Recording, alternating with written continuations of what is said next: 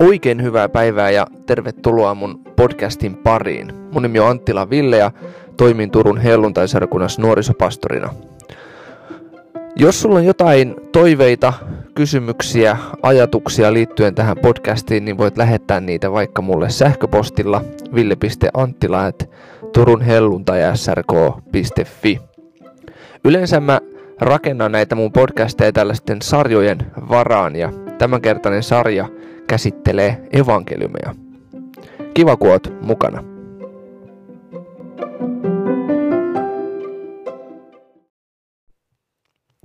Tällä kertaa sukelletaan Luukkaan evankeliumin maailmoihin.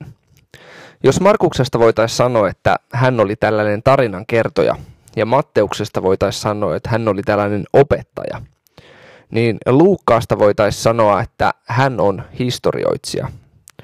Wikipedia sanoo historioitsijasta, että se on henkilö, jota pidetään auktoriteettina menneisyyden tutkimisessa ja historian kirjoittajana. Historioitsijoille tyypillistä on se, että he perehtyy hyvin tarkasti kieleen, kulttuuriin, aikakauteen, toimintatapoihin ja niin edelleen. Ja näin, kun Luukkaan evankeliumi on tutkittu, niin ollaan havaittu, että hän on itse asiassa aika hyvä historioitsija. Hän hyvin tarkasti nivoo näitä evankeliumin tapahtumia, Jeesuksen elämän tapahtumia historiallisiin tilanteisiin ja siihen kontekstiin, missä ne on tapahtunut. Hän antaa enemmän taustatietoa ää, näistä taustatekijöistä tai tapahtumista kuin muut evankeliumin kirjoittajat. Luukas itse sanoo siellä evankeliuminsa alussa, että hän on ryhtynyt kirjoittamaan samoista asioista, mistä useat ovat jo kirjoittaneet. Eli Jeesuksesta, Jeesuksen elämästä ja opetuksista. Ja Luukas sanoi, että hän itse tutki hyvin tarkasti nämä asiat ennen kuin hän kirjoitti ne ylös.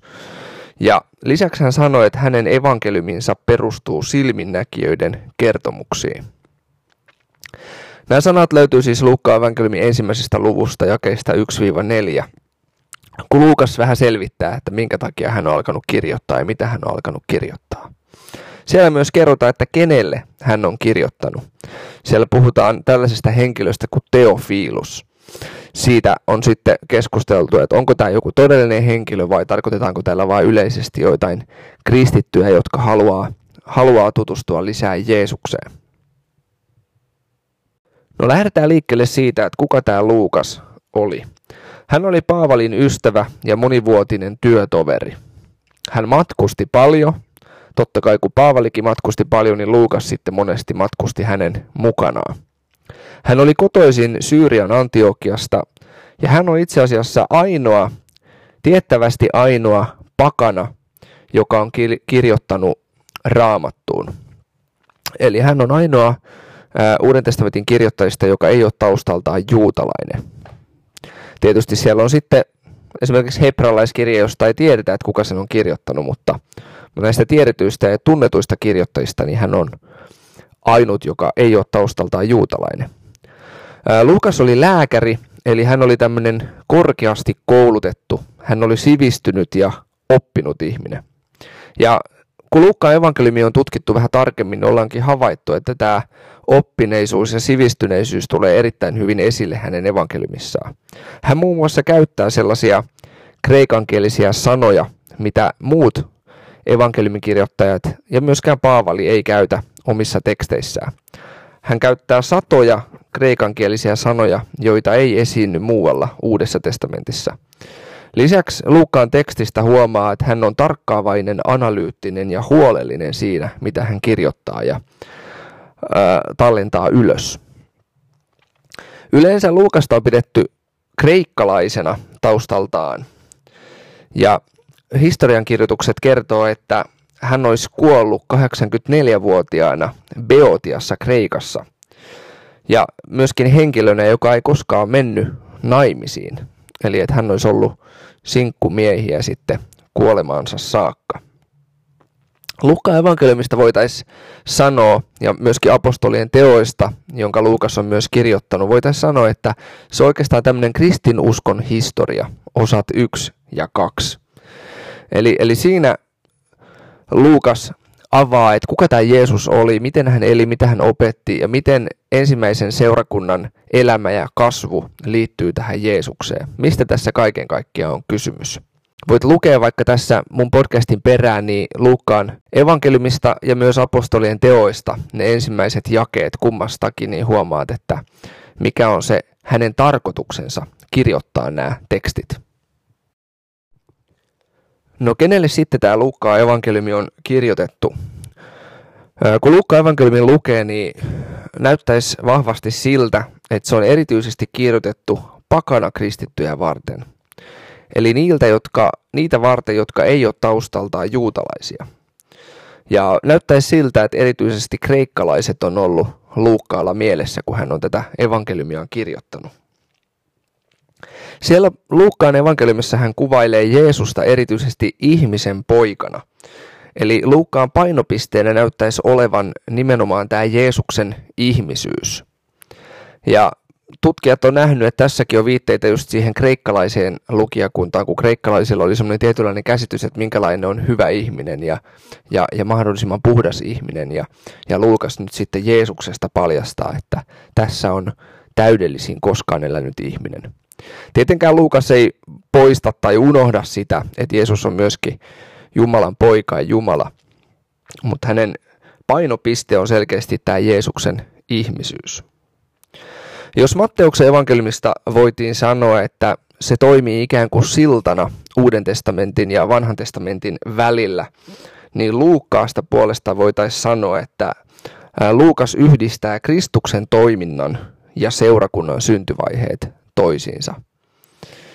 Eli jos haluaa tietää apostolien tekojen tapahtumista, että mi- mille pohjalle se perustuu ja, ja mikä tämä usko on, mikä näillä kavereilla oli, kun ne oli valmiita jopa kuolemaan sen uskon tähden, niin, niin Luukkaan evankeliumi on hyvä pohjakertomus sille apostolien teoille. Ja yksi sellainen tapa lukea raamattua, mitä mä oon joskus aikaisemminkin jossain mun podcastista suositellut, on se, että voisi lukea just nimenomaan Luukkaan evankeliumi ja apostolien teot peräkkäin, koska ne on tarkoitettu tällaiseksi yhtenäiseksi kertomukseksi. Luukas kiinnittää tosi paljon huomiota evankeliumissaan yksityiskohtiin. Hän on kaikista tarkin ja yksityiskohtaisin niissä teksteissään. Ja mielenkiintoista on myös se, että Luukas nimenomaan yhdistää Jeesuksen elämän niihin historiallisiin tapahtumiin ja ihmisiin, mitä siinä aikakautena oli ja eli. Eli Lukasta voidaan ihan rehelli, rehe, rehellisesti ja hyvällä omalla tunnolla sanoa, että hän oli myöskin taitava historioitsija. No mennään sitten tähän Luukkaan evankeliumin sisältöön. Eli Luukkaan evankeliumin sisällöstä noin puolet on yhteistä muiden synoptikkojen kanssa, eli Matteuksen ja Markuksen kanssa. Eli puolet Luukkaan evankeliumista suunnilleen on sellaista tekstiä ja sisältöä, mitä ei muilta evankeliumin kirjoittajilta löydy. Seuraavaksi katsotaan lyhyesti niitä asioita, mitä muista evankeliumista ei löydy. Ensinnäkin se Johannes Kastajan odotus, kun hänen vanhempansa odotti häntä, sai ilmoituksen hänen syntymästään ja sitten myöskin se hänen syntymänsä ja, ja kaikki ne profetiat ja muut siihen liittyen. Muut evankeliumikirjoittajat ei kerro näistä asioista. Mielenkiintoista on myös se, että Luukas hyvin paljon antaa tilaa enkeleille.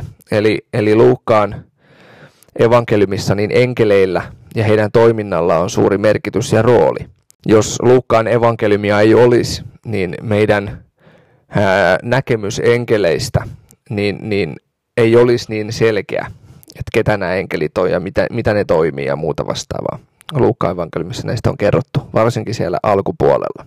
Myös Jeesuksen syntymää edeltävät tapahtumat kerrotaan paljon tarkemmin kuin muissa evankeliumeissa. Ja siellä mielenkiintoista on tämä pyhän hengen rooli ja pyhän hengen vaikutus. Luukkaan evankeliumihan on sanottu karismaattiseksi evankeliumiksi sen takia, että siellä puhutaan aika paljon pyhästä hengestä, pyhän hengen toiminnasta. Ja ed- varsinkin siellä alkupuolella Luukkaan evankeliumia. No sitten tämä sukuluettelo Jeesuksen sukuluettelo, niin, niin se on myös mielenkiintoinen, ää, kun Matteushan kertoo sen Joosefin kautta, niin nyt sitten Luukas kertookin Jeesuksen sukuluettelon Marian kautta. Ja kun se Matteuksen sukuluettelo alkaa Abrahamista, niin tämä Luukkaan sukuluettelo meneekin sitten Aadamiin asti. Ja siinä on myös vahva viite siitä, että Jeesus ei ole pelkästään juutalaisten kuningas ja juutalaisten odottama Messias, se kansan profetioiden ja ennustusten täyttymys, vaan Jeesus on myöskin koko maailman vapahtaja. Sitten Luukalta löytyy tämä Jeesuksen poikavuosiin ajoittuva kertomus, eli se tapaus, kun Jeesus 12-vuotiaana löytyi sieltä temppelistä. Vanhemmilla oli, oli Jeesus hukassa ja ne sitten sieltä temppelistä hänet löysi. Tätä ei myöskään muissa evankeliumeissa ole mainittu. No sitten on useita tällaisia Jeesuksen opetuksia, muun muassa vertauksia, mitä ei löydy muista evankeliumeista. Ja sitten on joitakin tapahtumia, mitä ei löydy muista evankeliumeista. Mä teen muutaman noston sieltä, esimerkiksi kertomus Laupiasta samarialaisesta, ää, vertaus tuhlaajapojasta, vertaus farisialaisesta ja verojen keräjästä, vertaus kierrosta taloudenhoitajasta, vertaus Lasaruksesta ja rikkaasta miehestä. Ää, sitten tapahtumista voitaisiin mainita vaikka tämä ihmeellinen kalansaalis – tai se, kun Jeesus lähettää 70 opetuslasta viemään evankeliumia eteenpäin, parantamaan sairaita ja niin edelleen. Öö, myöskin taivaaseen astuminen, niin Luukka evankeliumi on ainut, joka kertoo siitä. Ellei sitten oteta huomioon sitä Markuksen evankeliumista löytyvää lyhyttä ää, mainintaa sieltä niin sanotusta pidennetystä lopusta jos ihmettelet, mistä mä puhun, niin kannattaa kuunnella se jakso 2 kautta 5, missä puhutaan Markuksen evankeliumista. No sitten siellä on myös tällaisia useita ihmisiä, joita ei missään muualla evankeliumeissa mainita. Esimerkiksi Emmauksen tiellä nämä kaksi opetuslasta, kuoleva ryöväri ristillä – vesitautinen mies, joka parannetaan, sakkeus, tämä veronkeräjä, joka meni puuhun, että näkisi Jeesuksen ja, ja sitten vaikkapa kymmenen spitaalista. Senkin takia on niin kuin aivan mahtava juttu, että Luukkaan evankeliumi on päätynyt meidän raamattuun. Aika paljon olisi jäänyt kertomatta, jos Luukkaan evankeliumia ei olisi. No sitten otetaan vielä muutamia tällaisia nostoja, mihin Luukas erityisesti kiinnittää huomiota. Hän puhuu rukouksesta ja rukouksen merkityksestä aika paljon, varsinkin Jeesuksen rukouselämää kuvataan jopa aika seikkaperäisesti. Sitten tällainen sana kuin ilo löytyy Luukkaan evankeliumista hyvin usein. Luukkaan evankeliumi on sellainen ilon ilon evankeliumi. Oikein niin kuin kirjaimellisesti voidaan puhua ilo-sanomasta, hyvistä uutisista. No sitten Luukas kiinnittää tosi paljon huomioon ihmisiin. Ja, ja erityisesti sellaisiin ihmisiin, jotka tuon ajan yhteiskunnassa ja varsinkin juutalaisten silmissä oli äh, halveksittuja ja jotenkin ehkä pidettiin jopa vähempi arvoisena. Esimerkiksi samarialaiset niille Luukas antaa yllättävän paljon palstatilaa evankeliumissaan. Samarialaisethan oli halveksittuja juutalaisten silmissä. Heitä pidettiin hylkiöinä. Myös pakanat, joita juutalaiset ei pitänyt kauhean arvossa, eli siis ei-juutalaiset ihmiset, niin, niin tota, heille Luukas antaa paljon tilaa evankeliumissaan. Ja tuntuu korostavan aika paljonkin sitä, että Jeesus tuli näitä muita varten myös. Jeesus on myöskin pakanoiden toivo. Sitten kaikki tällaiset hyljeksityt oli lähellä Jeesuksen sydäntä ja, ja Luukas kertoo nimenomaan näistä tapauksista. Esimerkiksi spitaaliset, joita yleensä tai aina kartettiin ja vältettiin, tai sitten just tämä veronkerääjä Sakkeus, joka oli hyvin, hyvin vihattu ihminen. Luukas antaa tilaa näille. Sitten hyvin Huomionarvosta on se, että Luukas puhuu hyvin paljon evankeliumissaan naisista. Ja siitä hän paljastaa niitä tilanteita, miten Jeesus kohtasi naisia ja, ja korotti naisten oman arvon tuntoa. Naisethan oli myös ton ajan yhteiskunnassa niin väheksi, väheksyttyjä. Heitä, heillä ei ollut samanlaista arvostusta ja samanlaista asemaa kuin miehillä. No Jeesus selkeästi muutti ää, sitä suhtautumista. Jeesus muutti tavallaan omalla toiminnallaan muutti sitä naisen asemaa. Jeesushan ei varsinaisesti ollut mikään poliittinen toimija, että siinä mielessä ei, ei puuttunut niihin yhteiskunnan asioihin, mutta omalla esimerkillään ja omalla toiminnallaan hän rakasti ja, ja nosti ja tuki ja vahvisti niitä, jotka, joita muut piti vähempi arvosena tai ei tukenut tai auttanut. Luukkaan evankeliumissa niin näitä naisia on mainittu enemmän kuin muualla. Siellä on esimerkiksi mainittu kymmenen naista, joita ei missään muualla evankeliumeissa mainita.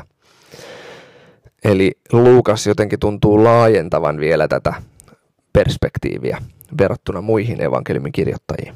Ja sitten myös köyhät ja syntiset, jotka oli hyvin lähellä Jeesuksen sydäntä ja joiden kohtelemisesta Jeesus myöskin omiaan opetti, niin Luukas antaa evankeliumissaan tilaa näille.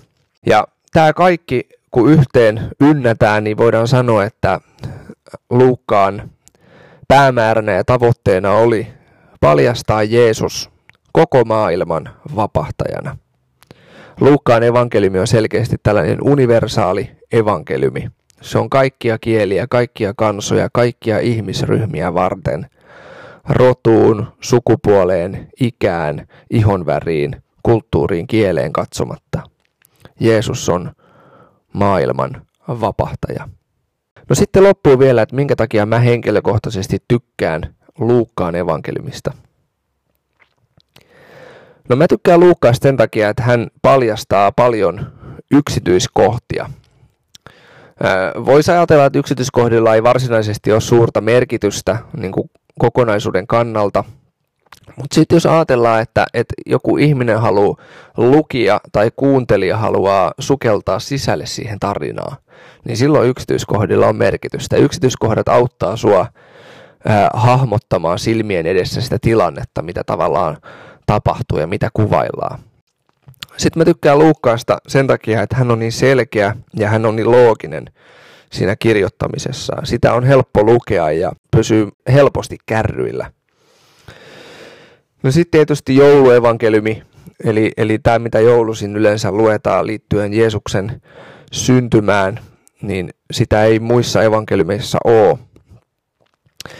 Itse tykkään henkilökohtaisesti myös tosi paljon äh, vertauksesta laupiaasta samarialaisesta. Sitä ei myöskään ole muissa evankeliumeissa.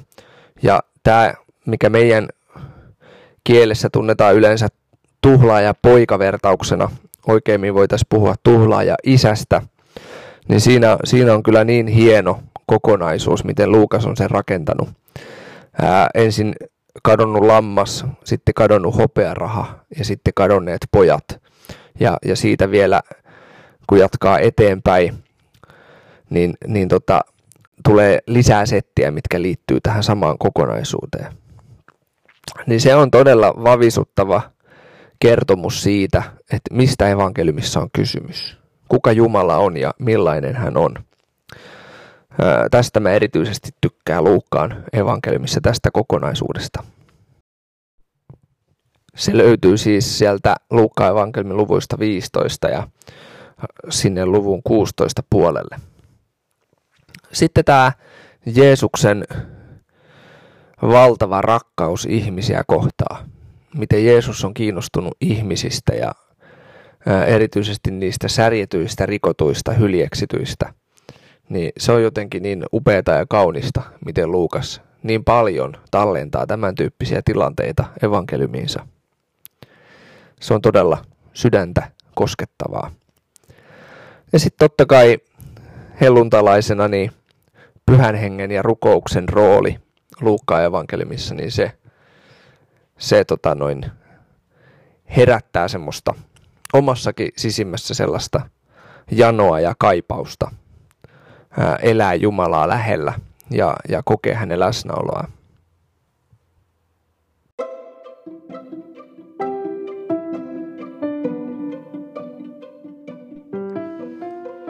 Tässä oli tämä jakso tällä kertaa.